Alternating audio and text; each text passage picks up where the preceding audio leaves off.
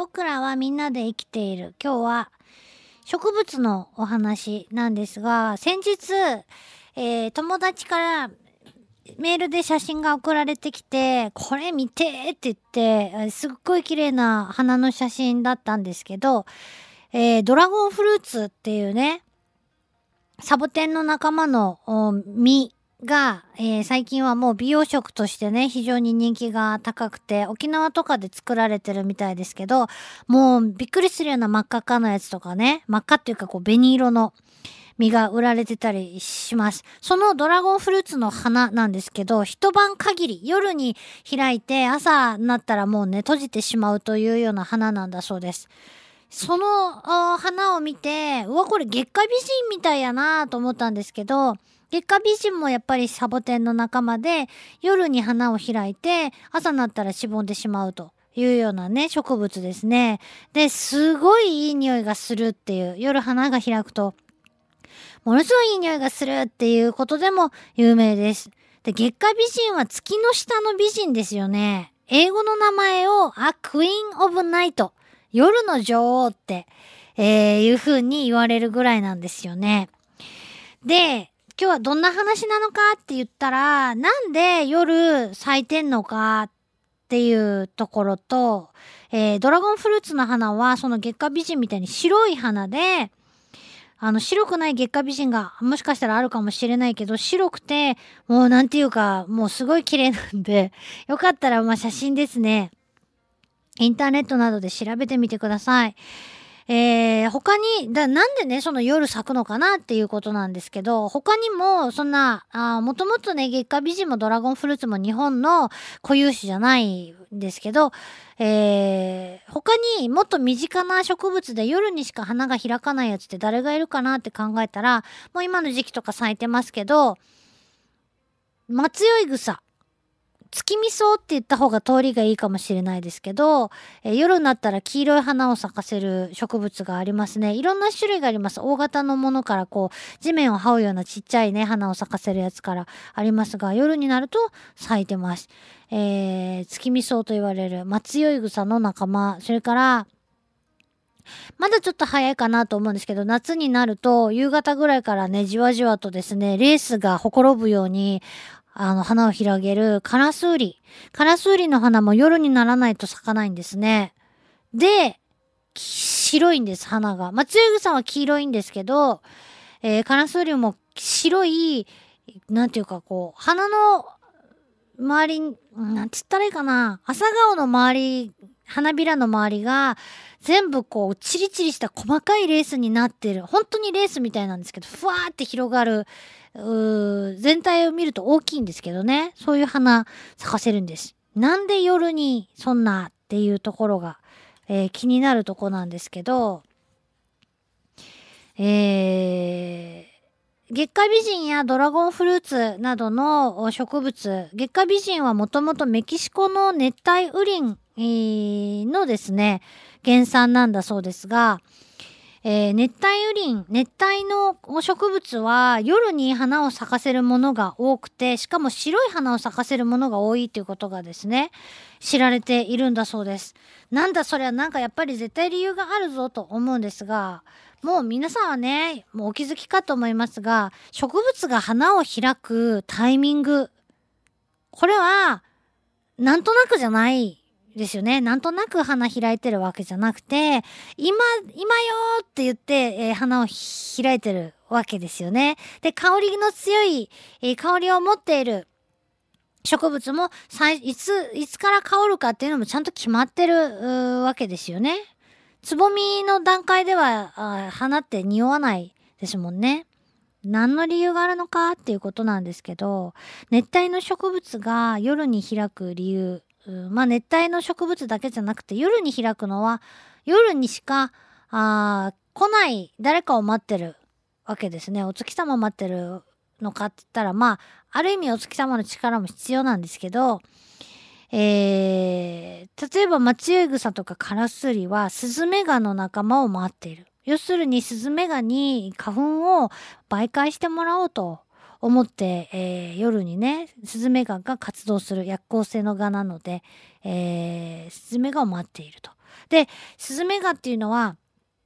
ホバリングが上手ですごい飛ぶのが得意な蛾なんですけどもうガガやけん飛べろうもんと思うけど蛾の中でもすごく飛ぶのが上手なまあ大型の蛾なんですねほとんどが。でスズメガはストローを持っていてホバリングもできるので、えー蜜を吸おうと思えば蜜が浅いところにあればですよホバリングしながらチューッと蜜吸ってしまえるのでそうすると花に着地しなくても、えー蜜を吸うことができるわけです。そしたらあれって花は蜜取られ損になっちゃうわけですよね。すごいエネルギー使って、えー蜜を作り出したのに花粉も持ってってよっていうことになってしまうんでスズメガに花粉の媒介を期待しているマツユグサとかカラスウリは蜜がそこの奥の方にスズメガでさえも花に捕まって花粉を体につけながらじゃないと届かないような場所に、えー蜜が隠されているということなんですね。えーそれで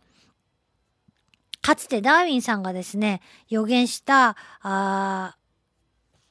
花がどこに行った時だったかな？マダガスカルだったかな？どこだったか？ガラパゴスだったかな？に行った時にものすごくこう蜜までが遠い30センチ近くある花があったんだそうです。ラッパみたいな形のね。でそれを見た時にこれ絶対あのこんだけ長いストローを持った昆虫がおるはずってダーウィンさんは予告予告っていうか予言したんですね。でまあその後本当にやっぱりその30センチ近いストローを持ったスズメガの仲間がね発見されてその植物に蜜を取りに来ていることがあ確認されてるんですけどそういう関係があるんですね。で何が言いたいのかっていうとさらにちょっとその熱帯の方に行くとじゃあ熱帯の植物が白いものが多くてごっつい花が木の上の方に咲いたりすることが多いのは一体何でかっていう話なんですけど、えードラゴンフルーツじゃなかった。月下美人はあのなんていうかなサボテンみたいなサボテンみたいなっていうかサボテンでで花もがっつり大きくてで下向きかな？上向きに咲くんじゃなくてどっちかっていうとうつむき気味に咲いてる感じがしますがこの花の咲く向きもちゃんと意味があるよということなんです。えー実はその熱帯などで夜に白い花を咲かせていい匂いを放つ植物の中にはコウモリコウモリを媒介者として、えー招き寄せてる植物が多いっていうことなんですね。えー昆虫だと体も軽いし、えーね、そんなに、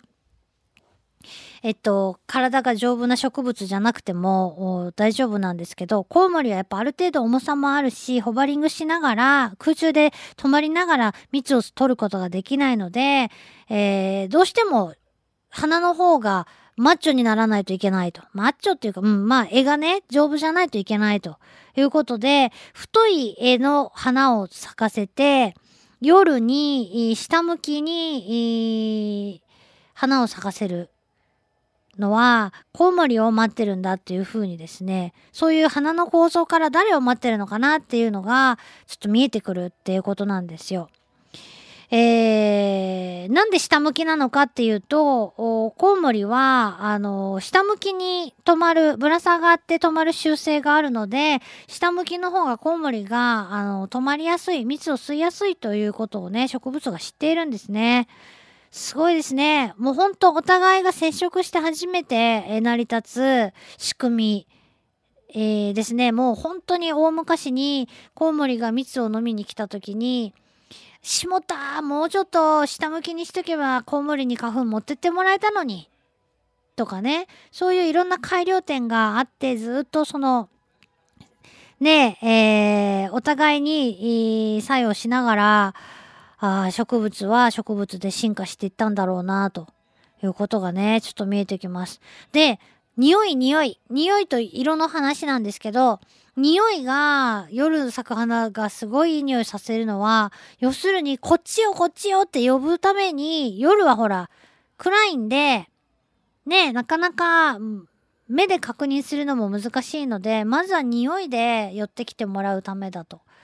いうことなんです。で、白い花が多いのも、白いと反射しますよね。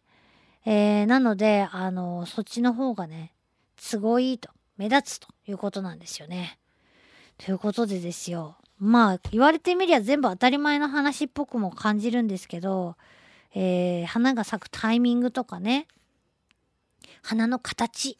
ただ綺麗やなだけじゃなくて、ちゃんと機能的に誰かを待ってるんだなっていうのを、その花の形とか、まあ待ってないやつもありますけど、えー、ね、そっからこう想像していくと、植物の楽しみ方っていうのがもっともっと奥深くなっていくんじゃないかなと思います。よかったらですね。で、夜とか出かける時とかに草むらとかでね、なんか咲いてるものないかなとかね、えー、見てみると面白いんじゃないかなと思います。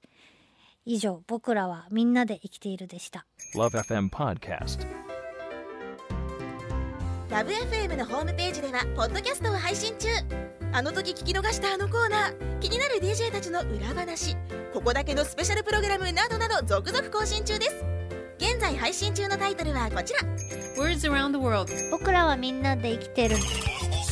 Busan Hotline. ミュージックプライマリー4ポッドキャスト君が世界を変えていく。ハピネスコントローラー浦田健士ロール。スマートフォンやオーディオプレイヤーを使えばいつでもどこでもラブ f m が楽しめます。私もピクニックの時にはいつも聞いてるんですよ。